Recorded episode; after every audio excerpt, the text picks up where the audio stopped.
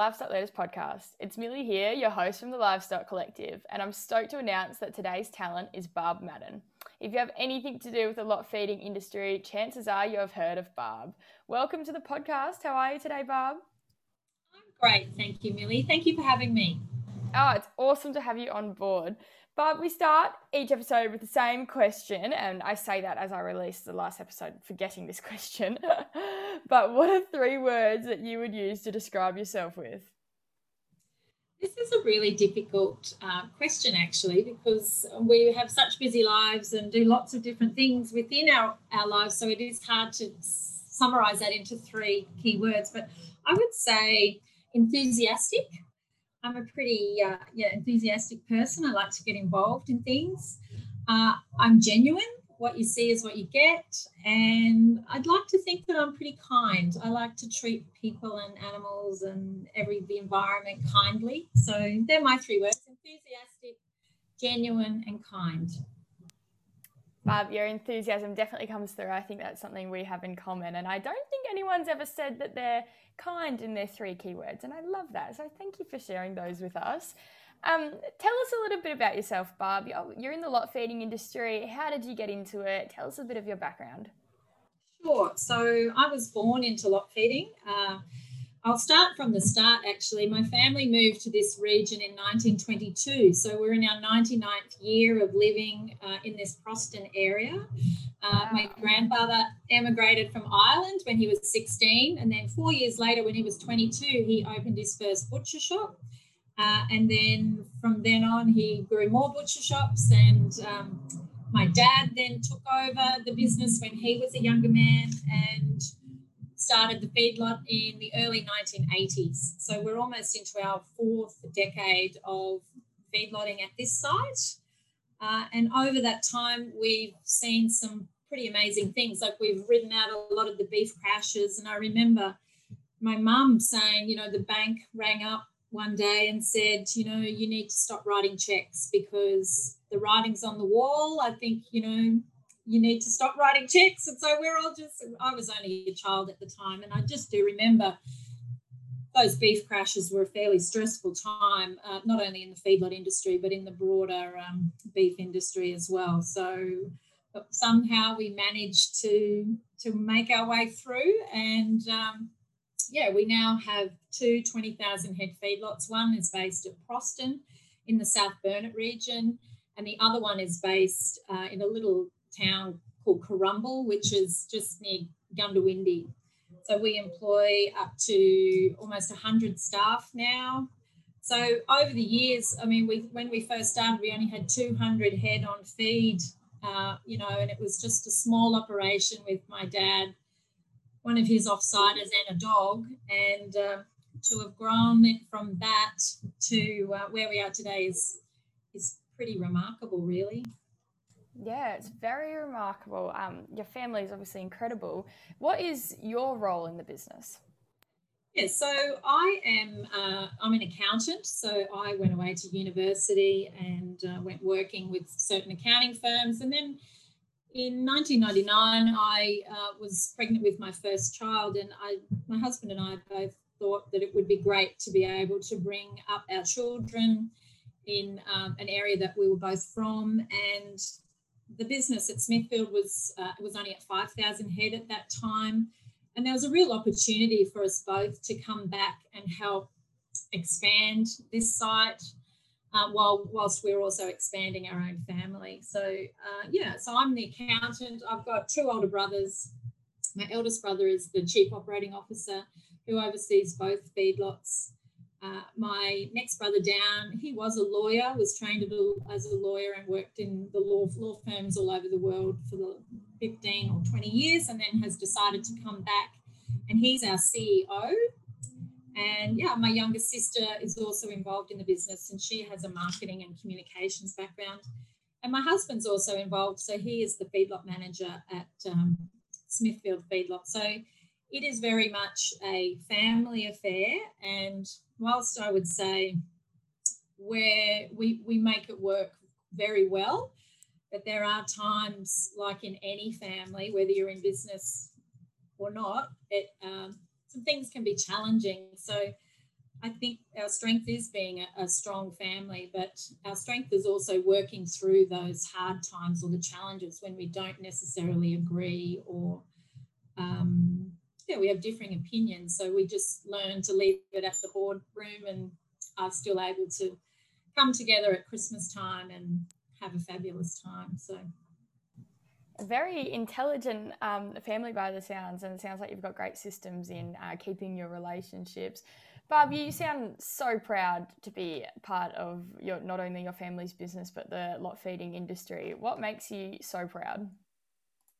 Uh, it's really um, it's an interesting one because I think I think for me it is about we are in the business of feeding the world.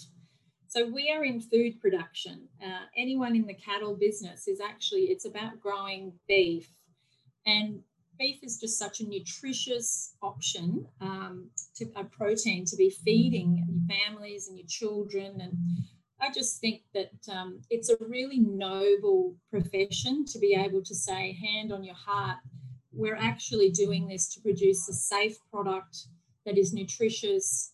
Uh, and we have all of these parameters that, you know, in which we do create this product to make sure that we're doing it, uh, you know, with good animal welfare codes, with good environmental impact, with good sustainability.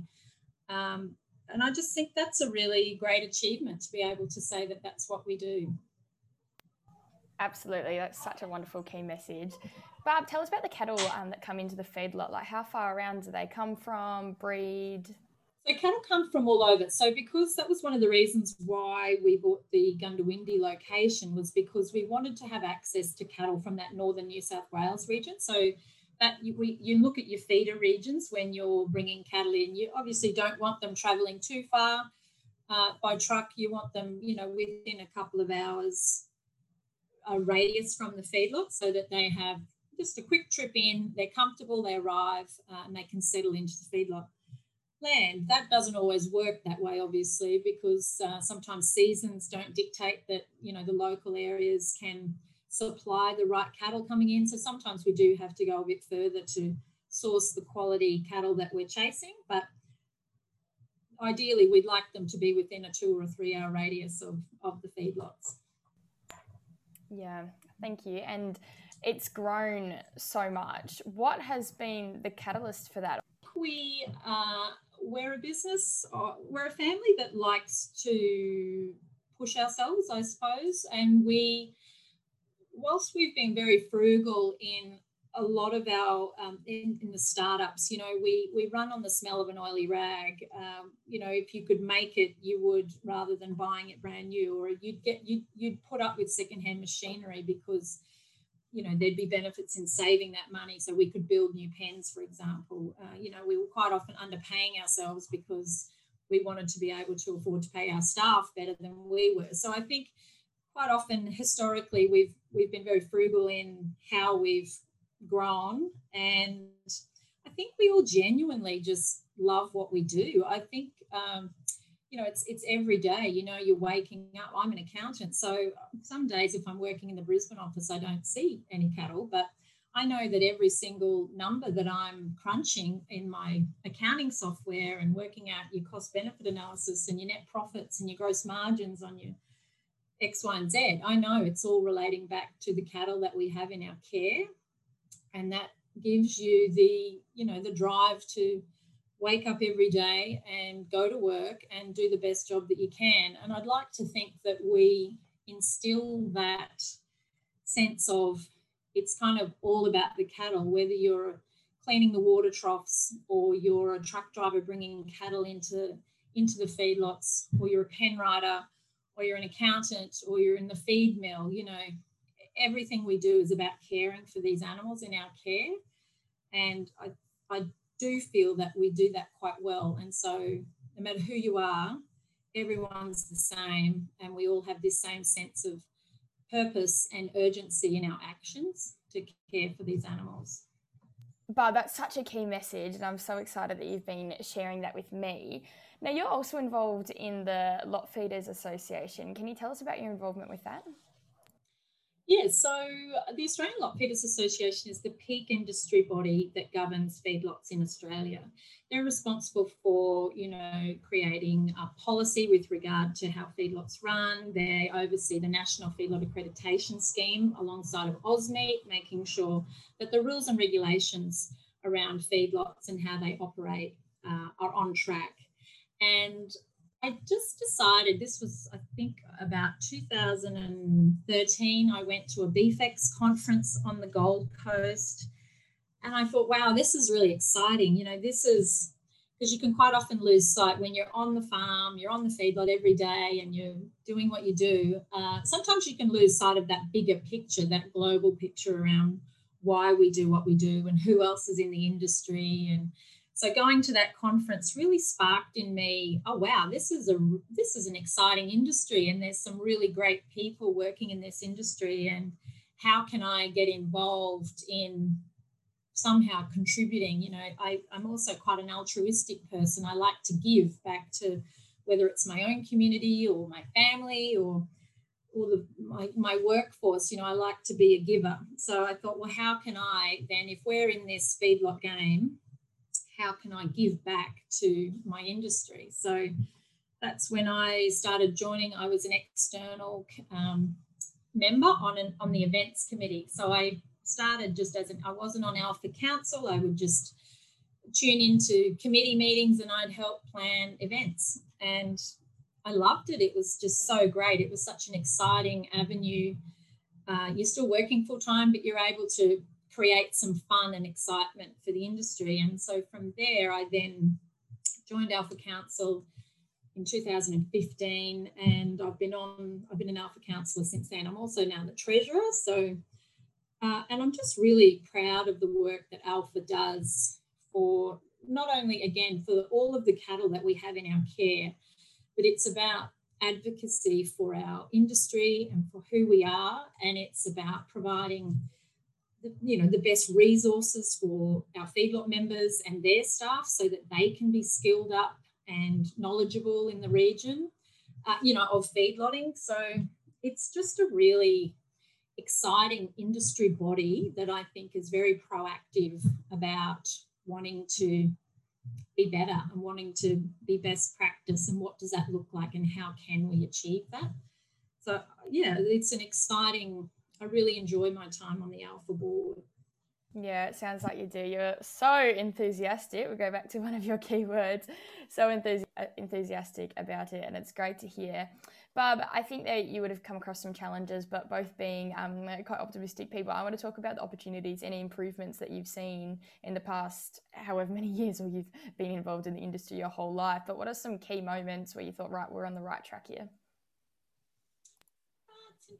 I've been in the game a long time now, so it's hard to kind of look back. But I think you know when I first started, uh, I was I was married with a small child, so there's no childcare. Flexible working wasn't a thing. I remember I you know I had to go home or I had to leave work uh, for a playgroup or some meeting with the kids at school, and my brother kind of looked at me sideways, saying, "Well." If you're not here on site, then you're not actually working. And I thought, well, you know, and that's 20 years ago. And now look at us now. We, well, I know we certainly embrace flexible working arrangements, you know, particularly with working mothers. How can we accommodate? You've got all the skill set and the knowledge. Um, how can we tap into that? Still enable you to do your role as being a you know major childcare giver for your children, um, but also tap into that resource and skill set that you have. So I think that's a real uh, has been a wonderful opportunity for us as a business. And i think the industry uh, more broadly is employing more women. So i know we are up to almost 35% of our workforce are women.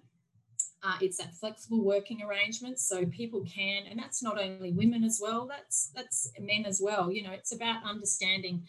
It's not just about you know working your eight or nine hours uh, every day five days a week. It's about having that flexibility in, in what we do. I also see that there's been great opportunities in, well, this is where I see one of our opportunities is how do we sell our story better? How do we be better advocates for our red meat industry? And how do we share the story that red meat is actually part of the solution to solving environmental problems? Red meat is actually going to solve, um, you know, poorer populations' nutrient uh, lack of nutrients in their diets. You know, red meat is going to be a problem solver for the world. And I see that as a wonderful opportunity. If we can somehow all be coming together as a unified voice uh, across the globe and sharing these some, just some key messaging on on why red meat is so important, uh, I, I think I'm excited by that. Yeah, and Barb, you're exactly the leader to, to make that happen. Can you quickly tell us about the ALFA website? Because I believe you've been part of developing that, and that's doing exactly what you've just said that unified voice and key messages and sharing those good narratives. Yes, that's right. So ALFA identified probably almost, you know, almost a decade, a decade ago that we needed to get better in, at sharing our story. So it's a lot of a lot of producers are talking, a lot of industries within the ag industry are saying, how do we share our story better? And so ALFA has been working on a grain-fed beef website. It's grainfedbeef.com.au. Uh, and the and the reason behind that was we wanted to be able to share our story. It wasn't Google feedlots and see what pops up. And gosh, good luck. You might get some good story or you might get some really horrendous stories. Now, actually, Google grain fed beef and we will pop up, and our website will be the true north for what it looks like on a feedlot, why feedlots exist, what we feed cattle. You know, it's about real transparency around what we do, who we are, who are the people behind feedlots. Um, and it's it's an avenue for curious consumers. I know even in my own family, we've got family members that are questioning, you know, whether grain fed beef is better than grass fed beef or whether it's good for the environment or, you know, and even I had a story. My little niece came home from school this week or last week and said, there was a politician came to her school to present awards to the to the kids for whatever and in his two minutes that he got up and spoke he said and you all should stop eating red meat because it is bad for you and bad for the environment now, these are year one, two, and three children. So I'm thinking, oh my goodness, you know, how is this even possible? So uh, I'm writing a letter to the principal, I'm writing a letter to that politician saying how inappropriate that was. But unless we have our industry has a platform to be able to share our story, share the true facts about what we do, and have real transparency around, you know, all of our processes, then we, you know, we're going to just always be battling these half truths, myths, truths, these lies about our industry. So, ALFA was, uh, I think, really. Um, what's the word? You know, quite insightful thinking years ago. This is where we need to head. And quite often, due to funding and you know resourcing to try and get it off the ground, we've been very fortunate um, that it was launched at Beef Week in May and uh, yeah, it's fabulous. I encourage everybody to jump on and have a look. And if you are curious about anything to do with feedlotting, and it's not grass versus grain, it's all we're all in this together. This is just one section of the beef supply chain. But uh, if you want to know more about it, there's lots of information. Yeah, absolutely there is. I encourage all listeners to jump on and have a look because it's really a fantastic resource. Um, Barb, how scary about your niece? How powerful is that? That politician coming in there. That's so scary. Well, but again, unless someone stands up, unless someone stands up and says that is not appropriate, you need to leave your personal opinions or your political opinions at the front gate. These are small children, but again, this is what we're up against, and it's being infiltrated through through society. So unless we as red meat advocates stand up and say, no, we're not going to tolerate that anymore. And these are the actual, you know, and these are the resources where you go to find out more information. And it's not only the grain fed beef website, it's MLA are doing some wonderful work with their red meat green facts website. So there's lots of, I think we're arming ourselves as an industry with these, um, you know websites but it's it's about then how do we all become these micro influencers in our life saying hang on a minute i'm going to unmute myself and i'm not going to tolerate that anymore and you know this is why yeah, and have those tough conversations, which is what the training that we're delivering for livestock leaders is trying to do. And Barb, you attended one in Brisbane. I was unfortunately joining virtually. Um, I think the borders opened up something ridiculous like two days later, so I couldn't, I couldn't actually get over to Queensland. But I was really fortunate to meet you at Beef Week not long ago in Rockhampton. What were your take-home messages from that training? Oh gosh, you know, when I'm I'm nearly 50 and I think, gosh, I, I went into that workshop thinking, you know, maybe I'm too old for this or what am I going to learn that's new, that's any different to anything, any other professional development that I've done? And can I say, after the two days, I came away completely so inspired that this simple messaging that the livestock leaders um, workshop was about uh, was just transformational in my own life. And the, the take home message for me was it's about this shared values messaging. So, that politician that stood up on stage and me as a feedlotter, we at some point share a similar value, whether it's about wanting sustainability for future generations, whether it's, you know, providing nutritious meals for our family and communities, you know, at some point we would agree on some shared value. Uh, and, and, and it's, this is the challenge of us as red meat advocates. How do we control our own passion and enthusiasm and, and not wanting to hammer them all with, with facts about why we're amazing and don't you know we're amazing? it's actually about distilling it all back down to what's the shared value? Why do I do what I do? Why is he saying what he's saying and trying to find that common ground. And then gently gently yeah this was the, one of the take home messages was sprinkling the science in the conversations. And then it's that call to action to we'll head to this website to find out more. Rather than you know ramming down this is this is why you should believe what i believe and i'm right and you're wrong. So to me it was it was that was a real eye opener that hang on a minute even if you feel as though they're your enemy, we actually do deep down have a shared value. And how do we tap into that and connect on that level? Which I just thought was great. And there was that bell curve that the livestock leaders uh, put up on stage, up, on the PowerPoint that had, you know, 4% or roughly of the population of vegan or vegetarian, 4% of farmers. And quite often the farmers are just talking to the 4% who are, you know, anti-animal production, when instead there's a whole 92% on the bell curve that are just wanting to feed their families safe, nutritious meals. And hang on a minute, how about we start talking to those people as well, rather than just trying to fight the fight the, the ones who are against it. So I had um, I took home some real key messages from that. And for me, it was also about okay, well, you've got to be brave now. You've got to actually, if you believe in this really strongly, you need to get out there and, and be an advocate. And so, hence why I'm now stepping out of my comfort zone, giving a podcast for the very first time uh, with my heart pounding out of my chest. Uh, but it's oh. unless we unless we do it, then we're not influencing anyone. We're not creating any change. So I just can't recommend it highly enough. I just thought it was fabulous. Oh, well, I'm I'm sorry to make you so uncomfortable. You're doing a fabulous job on this podcast. but you're absolutely right. That um that middle part of the bell curve is such an opportunity that we really want to to tap into, and people like yourselves who are so empowered to do so are just making a difference. So congratulations. Um, you're you've been a, a, leader, not just a livestock leader, like a leader in the industry. I believe you've been part of the beef indigenous um, movement and ALRP. Can you please tell me a bit about them? Like I actually I don't know what they are. Um, start from scratch.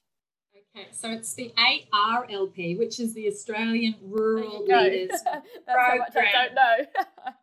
That's fine. Uh, so that was a that's a that's a national leadership group that is solely focused on rural, regional, remote uh, communities. So it's people who are either living and working in those communities, or it's people directly their businesses or, or jobs align with supporting these communities. And it's, I'm going to say it's been going for 25 years.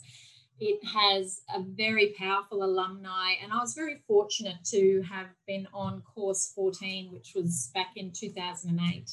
So it's a course I would recommend anyone listening to this podcast. If you are anyway connected with rural, regional, remote Australia, you should apply. It's it's amazing, and you will meet uh, a network of really fabulous people who some will be like-minded, some won't be like-minded, but that is the challenge or the the part of the learning is how do you all come together from diversified groups and, and thinking to unite to support rural, regional, and remote communities. So I did that. And then I had a real sense of I now need to give back. Someone has invested uh, or sponsored me to do this course. How do I now contribute back to to rural, regional, and remote Australia? Of course, I was working and living in in a rural area, but I thought I needed to actually do something more. So I actually created a. Um, I called it the Beef, Indus- Beef Industry Indigenous Alliance because there is a local Aboriginal community just down the road called Cherbourg, and I have some connections out there. I used to be the accountant at the Cherbourg Council, and I know that they had a cattle um, property and they would always just sell their cattle to the local sale yard. And I thought, well, we would go, then go into that sale and buy those cattle. What if we could actually come together and I could we could talk about well, what are we looking for when we're buying feeder cattle? And is there any way that they could maybe just tailor their production system to you know give us a call when they were ready to sell cattle? Uh, and so and i also tapped into some ilc properties up in north queensland welcome and crocodile station and i got some cattle coming down from those stations and i had some cattle coming from cherbourg and they put them on feed in the feedlot here. And they followed. I had some Indigenous people come down from those stations, and over their feeding cycle, they were on feed for 100 days. They would come and do training days on site and look at, well, how do we induct them? Why do we do what we do? What's their feeding cycle? What's how do you pen ride them? What's their welfare protocols? Uh, all of those things. And then we followed them through to Kilcoy Pastoral Company, where we uh, went through the, the processing stage, and then we went on and had a celebration lunch in at Cha Cha Cha in Brisbane, where we got to taste some of the, the beef. So it was essentially a paddock to plate. Um, it was a long time ago, and it was fabulous. Uh, we had some real, um, real amazing moments where we had the mayor from Cherbourg come out, and he met my dad for the first time, and it was this real connection between communities, um, breaking down some stereotypes. You know, I was called some pretty awful things by some of the people in the Indigenous community, and then, you know, it was, so it wasn't always easy, but it was overall it was it was a highly successful project, and with a view to rolling it out across other Indigenous communities that might have had cattle that um, could go through the program. So it's not only about flying the cattle through, but it's training these people through the process. I had small children at the time, so um, it's challenging to try and do everything. So that one just sort of was a one one off pilot program, but the networks that we've created from that project are still in operation today. Um, we've got some backgrounding uh, properties that we use through the Indigenous groups, and so yeah, it's it's a it's a feel good story that one. It absolutely is. I'm, I feel so inspired, Barb. Um, that's you know, it sounds like you had so much fun with it as well. Like the way you're talking about it, it was obviously a great success. So, congratulations. I want to know what's in the pipeline for Barb. Is there anything else coming up that you've got your eyes on? good question. Um, I'm, I'm.